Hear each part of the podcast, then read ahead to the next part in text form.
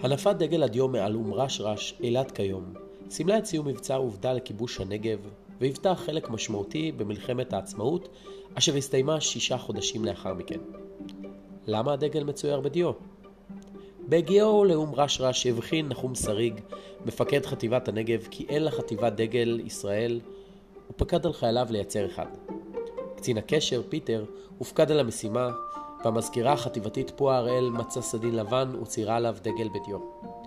לאחר שסיימו לתאר את המבנים בסביבה, גילו כי עמדת המשטרה נטושה, והתארגנו במהירות להניף את הדגל. אברהם עדן טיפס על התורן והניף את דגל הדיו, וכך נוצר המיתוס של דגל הדיו. דגל הדיו היה תלוי במשך שעתיים בלבד, ולאחר מכן הוחלף בדגל אמיתי.